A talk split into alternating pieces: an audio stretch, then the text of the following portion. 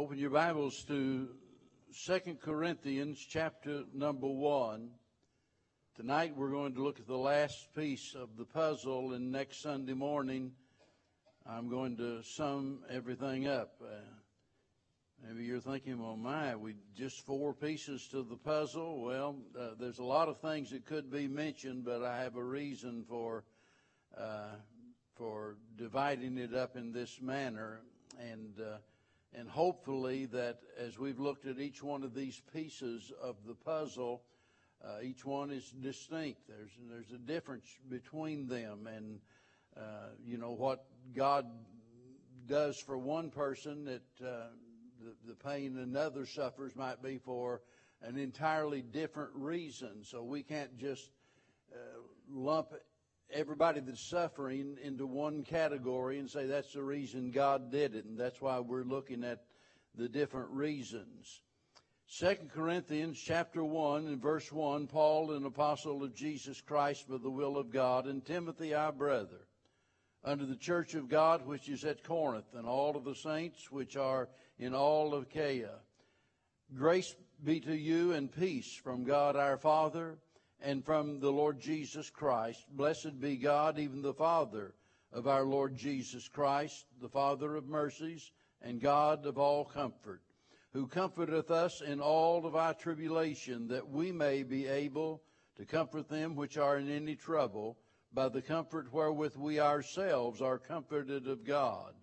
For as the sufferings of Christ abound in us, so our consolation also aboundeth by Christ. And whether we be afflicted, it is for your consolation and salvation, which is effectual in the enduring of the same sufferings which ye also suffer. Or whether we be comforted, it is for your consolation and salvation. And our hope of you is steadfast, knowing that as ye are partakers of the suffering, so shall ye also be also of the consolation. For we would not, brethren, have you ignorant of our trouble which came to us in Asia, that we were pressed out of measure above strength, insomuch that we despaired even of life. But we had the sentence of death in ourselves, that we should not trust in ourselves, but in God which raiseth the dead, who delivered us from so great a death, and doth deliver, in whom we trust that he will yet deliver. Ye also helping together by prayer for us, that for the gift bestowed upon us by the means of many persons, thanks may be given by many on our behalf. I wish I had time tonight to just really deal with every verse in this, actually, the entire chapter, and I don't, but we're going to focus in on some of these verses in just uh, a little bit. But tonight we're going to talk about pain and direction. Pain and direction. I suspect that most of us at some time in our life uh, thought we were going in the right direction only to discover that we've been going in the opposite direction. That's happened to me more than one time, but uh, uh, I remember uh, one time uh, a few years, well, several years ago now, uh, you know, uh, something will happen, and I'll say, well, yeah, that was just last year, and Bev will remind me, no, that was like 10 years ago. So that's kind of where I'm at on that journey. But uh, it's been old, way over 10 years ago. And uh, David Matthew and I had uh, had gone fishing. We'd gone up toward Dallas at a, at a secret fishing hole up there, and boy, was really good fishing. And there's one certain turn. This is up toward uh, where David Locke lives, and uh, so Jeff might know the turn I'm talking about. But there's one certain turn. If you're not careful, you'll end up in the opposite direction.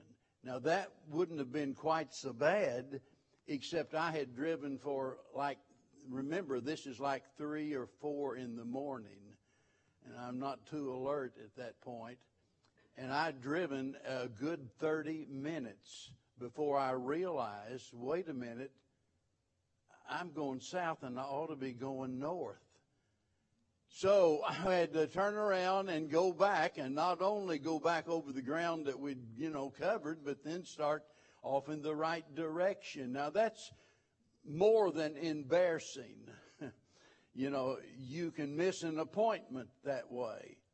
Or you can miss out on the prime fishing right at daylight, you know, whatever the case might be.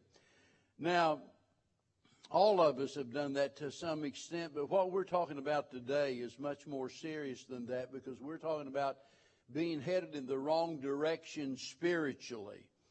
And, and that's why we preachers often talk about the fact that the greatest enemy of, uh, you know, of, of, of our Christian life and our service is, is not the things that are good or bad even, but it's uh, it's the things that keep us from the best.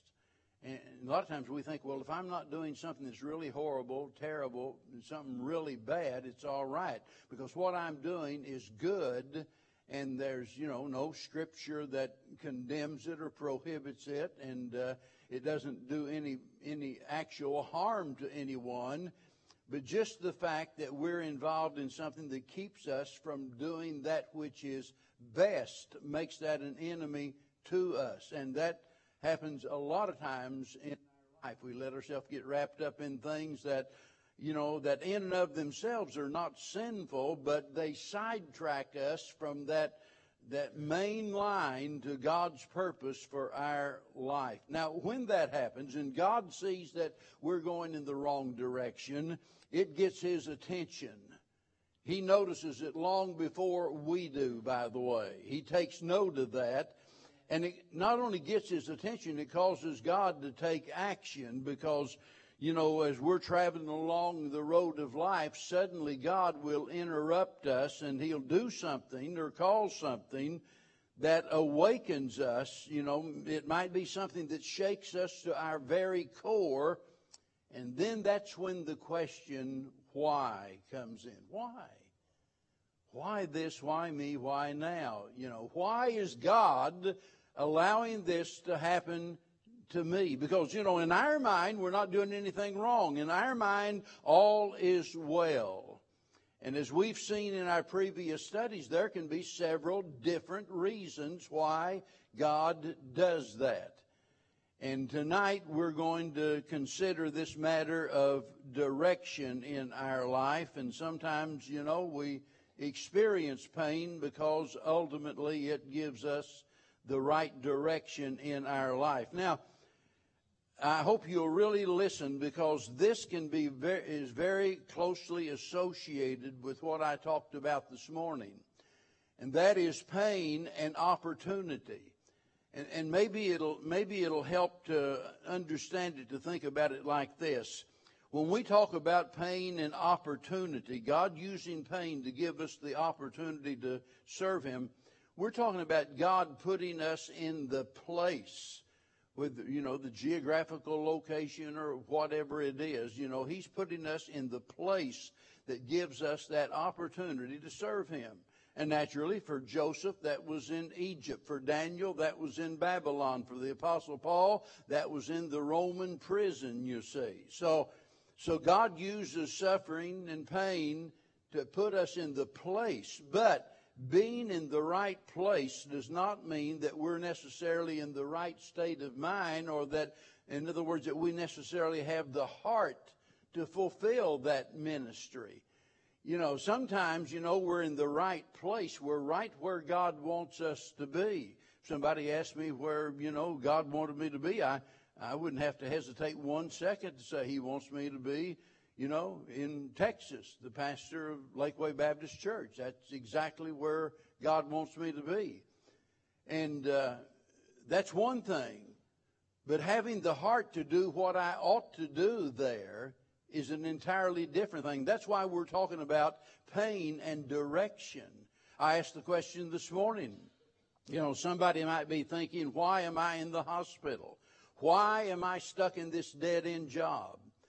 How did I end up in a nursing home? All of this seems so unfair, and I don't understand why God would allow this to happen to me. Well, it just might be because God is not only concerned about you, He's concerned about all of those people that He brings you in contact with. But the problem is, the problem is so many times when we're in the place where God wants us to be, we don't have the right attitude concerning what we ought to be doing. And that's the problem that prompts God to take action. Now, I want to divide all of this up into two, two areas that are very clear in the verses that I just read. Whenever pain enters into our life, and again, I want to reiterate when we talk about pain, we're not just talking about arthritis, rheumatism, things of that nature. We're not talking just about physical pain. We're talking about pain of any kind, any kind of suffering. And God uses all of those things. So, whenever that happens, there are two things we need to keep in mind by way of pain giving us direction. First of all, our trials direct us to God. Because when we're going through trials, all of a sudden, we, begin to see things that we ordinarily don't see. Uh, for one thing, it shows us we're not sufficient of ourselves. You know, sometimes we can think, boy, I'm young and I'm strong and I'm healthy. Well, yeah, yeah, I know. You got it all together. Wait till your first kidney stone you're rolling in the floor thinking you're having a heart attack or something. And all of a sudden, it's like I've said, I don't care how big and strong a person is. It can be J.J. Watt or whoever. But when you get down in your back, you're down. You're down. You're out for the count. I don't care. You know, uh, it, it, just it, it renders you unable to do the things that ordinarily you might do with ease. And so all of this shows us that our sufficiency is of God, that, that we need God's help. And a lot of people never realize that until they're flat of their back. And here we find that, uh, that that's exactly what Paul is talking about. Verse number three, notice he says, Blessed be God, even the Father of our Lord Jesus Christ, the Father of mercies. Now get this, and the God of all comfort you know, at the very at the very root of our problems is the fact that we have too much confidence in the flesh. Oh, we can do this and we can do that, and boy, when the trials come, they just knock the props out from under us, and there we are in a helpless condition, and in the crucible of pain. Then finally, finally, we cry out to God and thank the Lord. Notice He's the Father of mercies he is the God of all comfort. don't forget who's writing this. Because if anybody knew about pain, if anybody knew about what it meant to be comforted by the Lord, it was Paul. Turn over just a page or two in your Bible to chapter number four, and I want you to notice verse eight and verse nine. There are many other verses we could read, but this this kind of gives us a summary of the of, of Paul's life, uh, certainly his Christian life. Verse 8, we are troubled on every side. In other words, regardless of what direction I go, I, I run into trouble. It's everywhere. Yet not distressed. We are perplexed. We don't know what, what to do. But notice, but not in despair. Persecuted, but not forsaken. Cast down, but not destroyed, always bearing about in the body the dying of the Lord Jesus. In, in other words, here is a man that has really been through uh, the, the fiery furnace of suffering. And, and now he's writing to the church at Corinth, and he says that God is the Father of mercies and the God of all comfort. And we never want to forget that, that God is the one that in, enables us, the one that makes us sufficient. Whenever Paul said there in Philippians chapter number 4, verse 13, I can do all things through Christ which strengtheneth me. He's the one that enables us, but that doesn't happen until we see our need of God. As long as we keep God at arm's length in our life, it's not that we deny Him, but we just hold Him at arm's length. We're not going to let Him get too close. We're not going to let Him dominate too much of our life. And as long as we do that, we'll never experience the blessings of His mercy and His grace. And so our trials, our suffering, our pain directs us to God. It causes us to quit depending upon our flesh and to turn to God for the help that we need. But there's something else I want you to think about related to this because uh, when we think about Paul especially, have you ever known of anyone that cared more about people than Paul did? I mean, other than Christ himself. Whenever you read all of his writings, it's very obvious that here is a man that is deeply concerned about people. And, and, you know, for example, whenever you come to the end of some of his letters, like in Romans, he begins to mention a bunch of names of people that are not even named anywhere else. People that we don't even know. People that have long since been forgotten, and yet, and yet, some way or another, their name found its way into the very Word of God because Paul felt the need to mention their name. Now, what is it that makes a person such a caring person? We know people that believe basically all of the same things. We, uh, in other words, we, whenever it comes to the great doctrines of the faith, we believe in the virgin birth of Christ and his vicarious death and on and on and on. We, we agree on all of that. And so we join the same church and we adhere to the same uh, you know, the same articles of faith. We believe exactly the same thing, but so many times there is a big gap between the one person and the other because one person is a very caring person, very concerned about the needs of others, and the other person isn't. And the, the question is, what makes, uh, what makes such a big difference between the two? I mean, you can look around and you can see someone that the very mention of their name reminds you that's someone that really cares.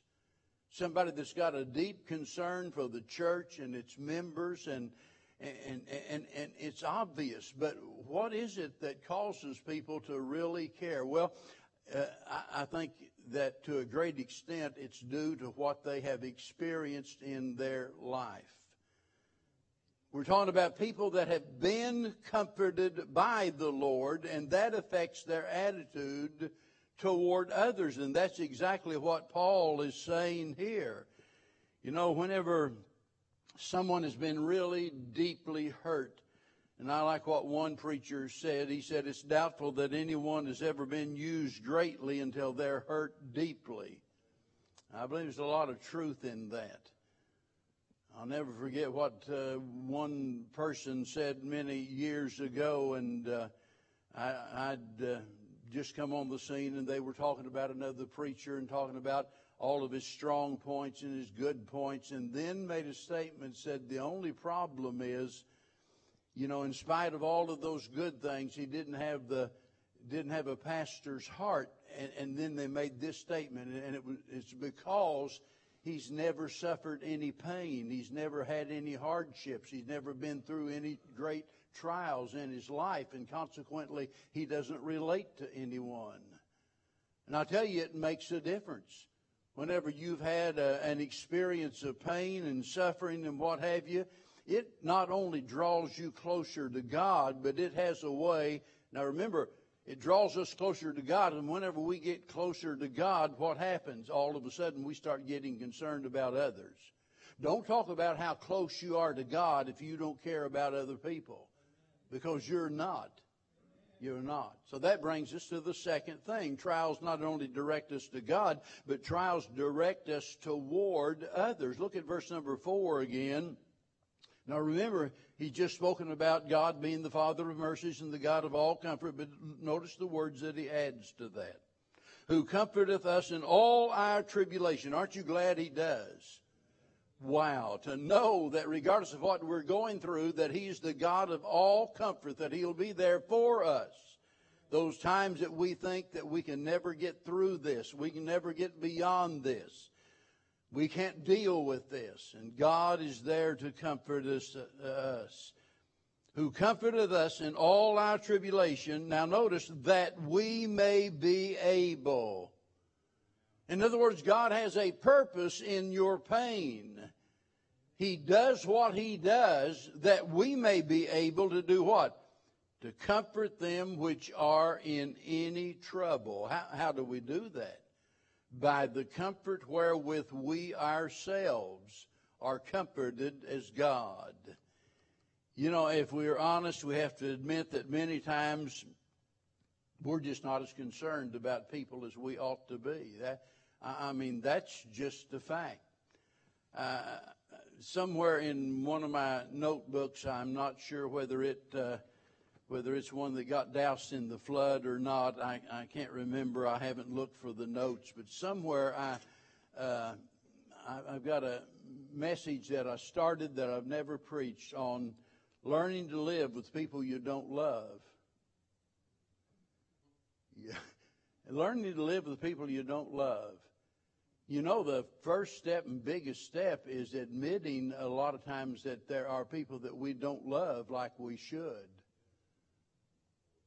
And, and boy, it, it's it's hard. Our old stubborn pride just, you know, resists us being honest and upfront about that and saying, look, I, you know, and of course we always try to justify it. Well, I don't love them because they're mean as a rattlesnake. You know, I don't love them because they, you know, they they robbed me out of some money or this or that. We always got all of those reasons, but we ought to love them because Jesus loved us. I mean you know, that, that'll be the end of the story there.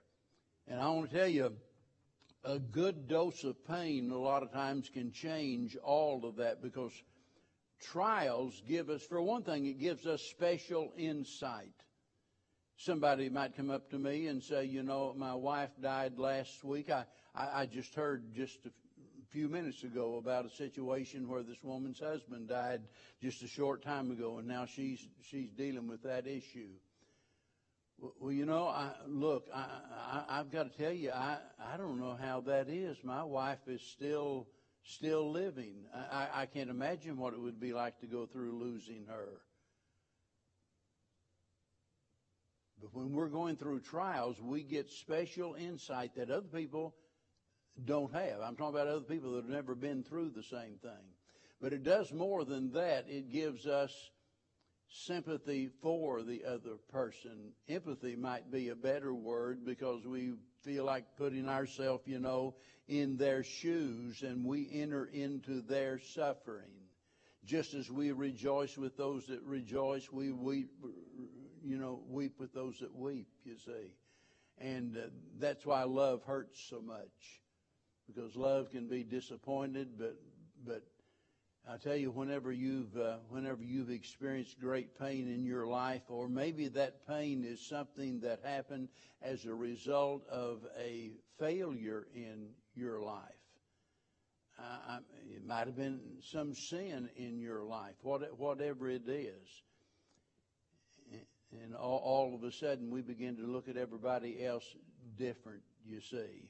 There have been those that have taken up a, a cause, in other words, because in some way their life was touched by something that, you know, now they're contending against, and now they're devoted to a certain thing, all because of the experience they had, the pain they suffered.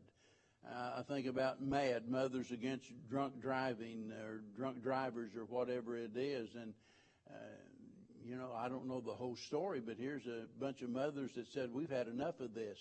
Our sons and daughters are getting killed by drunk drivers, and they created an organization, you know, that is out there uh, on the front line of trying to put a stop to it. It's, it's kind of like, you know, whenever your son or your daughter goes into the military and you, you know, we don't give a lot of thought as to their needs until uh, suddenly uh, our son or daughter is uh, several thousand miles away in the military. And boy, all of a sudden we get concerned and maybe become a part of a support group of parents who have children in the military. I think about John Walsh and, and how John Walsh got involved in fighting crime after the murder of his son. I don't know that he ever did anything like that before. Do you? I don't think he did. But boy, after he lost his son to someone that had no respect for life, he jumped into this thing with both feet and it just devoted his life to fighting against that. Those victims that have suffered, and now he is giving himself to trying to help them, you see.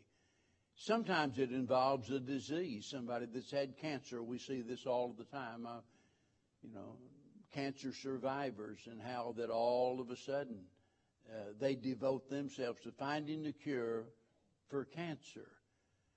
And I'm saying all of that to say this, you know, whenever God in His wisdom realizes that the direction of our life, that thing that we are devoted to or should be devoted to is playing second fiddle. It's on the back burner. We're all involved in doing all of these good things and ignore the best thing.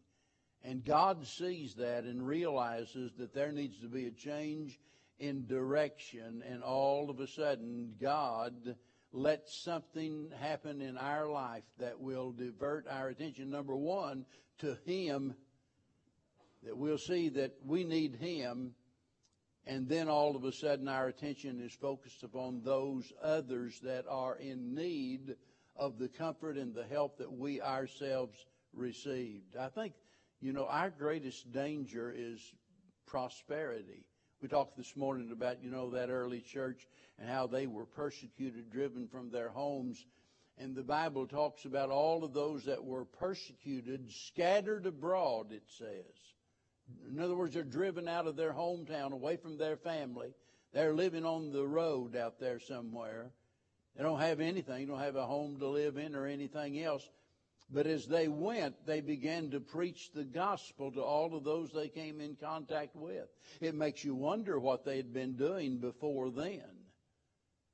But after the fact, after the fact, now they have devoted themselves to preaching the gospel to others.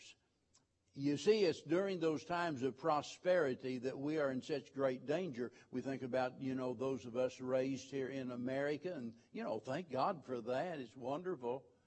But boy, we've been so spoiled because we've had it so good.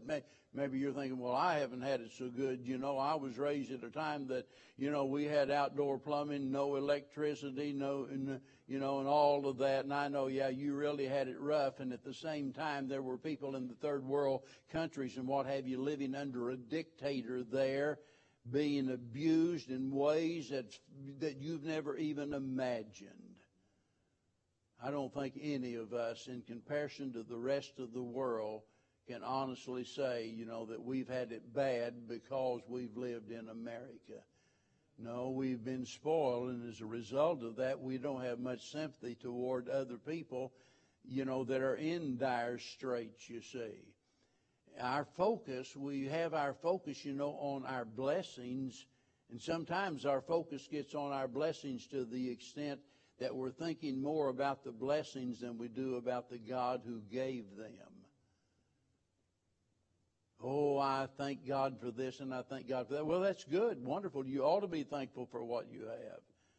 But don't let ever let that divert your attention away from the God who gave you those things. But whenever everything's going good and all of a sudden all of a sudden God just opens the floodgate that we're, we're just suddenly swamped. And uh, And now we begin to see our need of God and our need of attending to the needs of others that are going through similar circumstances. There's an old saying that says, hurt people hurt people. And that's really true. Hurt people hurt people. Sometimes we wonder why, why do they do what they do? It, well, it's because they've been hurt somewhere along the line. You get somebody that's been hurt. It might be, you know, uh, some woman that uh, that was abused as a child, and it's very likely that because of that lingering effects of being hurt, that'll spill over maybe in the treatment of her children or attitude toward her husband or whatever it is. Hurt people hurt people. Prisons are full of people that hurt people, and they do so because of what they have experienced in their life. They've been hurt, and their philosophy now is I'm going to get you before you have a chance to get me. Hurt people hurt people. But listen, hurt people also help people. I, I think the most of the time the greatest helpers are those that have been hurt. That's why I've said so many times, you know, we ought to let God make a ministry out of our misery, out of our faults, our failures, of the experiences we've gone through. Because a lot of times the devil wants to convince you that you have fallen spiritually, you failed miserably in some way. And so the devil wants to convince you, well, it's all over for you. You can't ever be of use to God anymore. Now you just feel worthless. You just exist. You don't have any purpose in life. Let me tell you, whatever it is that you've done, whatever your past record is, God can use that. Just as Paul is saying to those in Corinth that, that I want you to comfort others that have been comforted by the Lord. They know what it's like for God to comfort them in their trials, and He's urging them, now you go do the same to others. I know a man who has, uh, well, he's a preacher, he was a pastor, and he has failed miserably on several occasions. He's not qualified to, to pastor a church but he has devoted himself to a ministry of helping other people that have fallen. And there's something to be said for that, you know. Because a lot of times we just want to write them off, you know. Right? Just close the door on them. Don't want anything to do with them. We start pointing out all of the things they've done wrong. Whatever it is that you've been through, whatever you're going through, I want to urge you to let God use that by way of a ministry in your life. There's something God wants you to do. And a part of your ability to do that well is the things you have experienced in the past. Every one of those things, whether it's something that that is altogether your fault or something that you had no control over. It just happened and God let it happen. And don't ever close your mind to the possibility that God let it happen because God was directing you toward a ministry of helping others. Because after all, if we're not going to minister to anybody else, there's really not any need in us being here, right? because we're going to do more harm than good. We're just going to be in the way instead of being a blessing to others. Pain as a way of directing us primarily to God for the help that we need. And I mentioned that this morning. I, even in the matter of salvation, I don't think I would have ever been saved had it not been for the pain that, you know, that I'd suffered that I brought upon myself. And as a result of that, God used that. And then, you know, even as a pastor, I tell you, it's so easy. And I think back a lot of times to when I was a young pastor and I wanted to do everything right. And I felt like it was my job to make sure everybody else did everything right too. Including my family. You're going, you're going, know, you're going to follow my rules. I'm following God, and you're going to follow my rules, and you're going to do this, and you're going to do that. And, and I had very little sympathy for for anyone. Uh, Bev can tell you, you know, as a preacher's wife, there, there were a good number of years there that if she had told me I'm not feeling well tonight, you know, I I, I, th- I think I'll stay home. I you know, I might not have said anything, but I would have sent a message by my countenance. And the message would have said, You need to just get over it and get cleaned up and get out there in the car, and we're going to church. That's the message she got. Well, I want to tell you, God has a way of of letting things come into your life that'll change your attitude toward other people. You know, it's real easy for me now when somebody says, you know, I, I, I, I just don't feel good. I don't feel like doing this or don't feel like doing that. I, unless somebody proves something to the contrary, I don't have a problem with that at all. Why should I doubt them? It's not my place to judge them in that regards. Brother Ron called up here a while back and he was talking about, I think he had dialysis and what have you, and he didn't feel good, and mentioned the fact, you know, that he didn't know if he'd make it in the office that day. Well, I don't want you to make it in the office that day. I want you to stay home. I, I want you to feel better and get better. But I'm saying all of that didn't happen just in the course of time. It happened as a result of experiences. Let me tell you, don't make God give you some bad experiences so you can learn to love others unconditionally. Amen. I, but believe me, it's not worth it. That's a price you don't want to pay. And I just pray that God will uh, help us to realize and, and, and, and believe me, there's so many other things that could be mentioned. I, and things that we'll never know. When we talk about the puzzle of pain, we'll never know all of the reasons until we get to heaven. It's that old song, we'll ask the questions and he'll answer, tell us why. Anybody ever heard that old song? Now, we have a lot of questions, but he's got a lot of answers. All we need to know right now is that there is a reason, and it's always a good reason why we have to suffer what we're going through. It's not pleasant, but it's profitable. And we need to learn to just trust God, and He'll put those pieces together. Amen.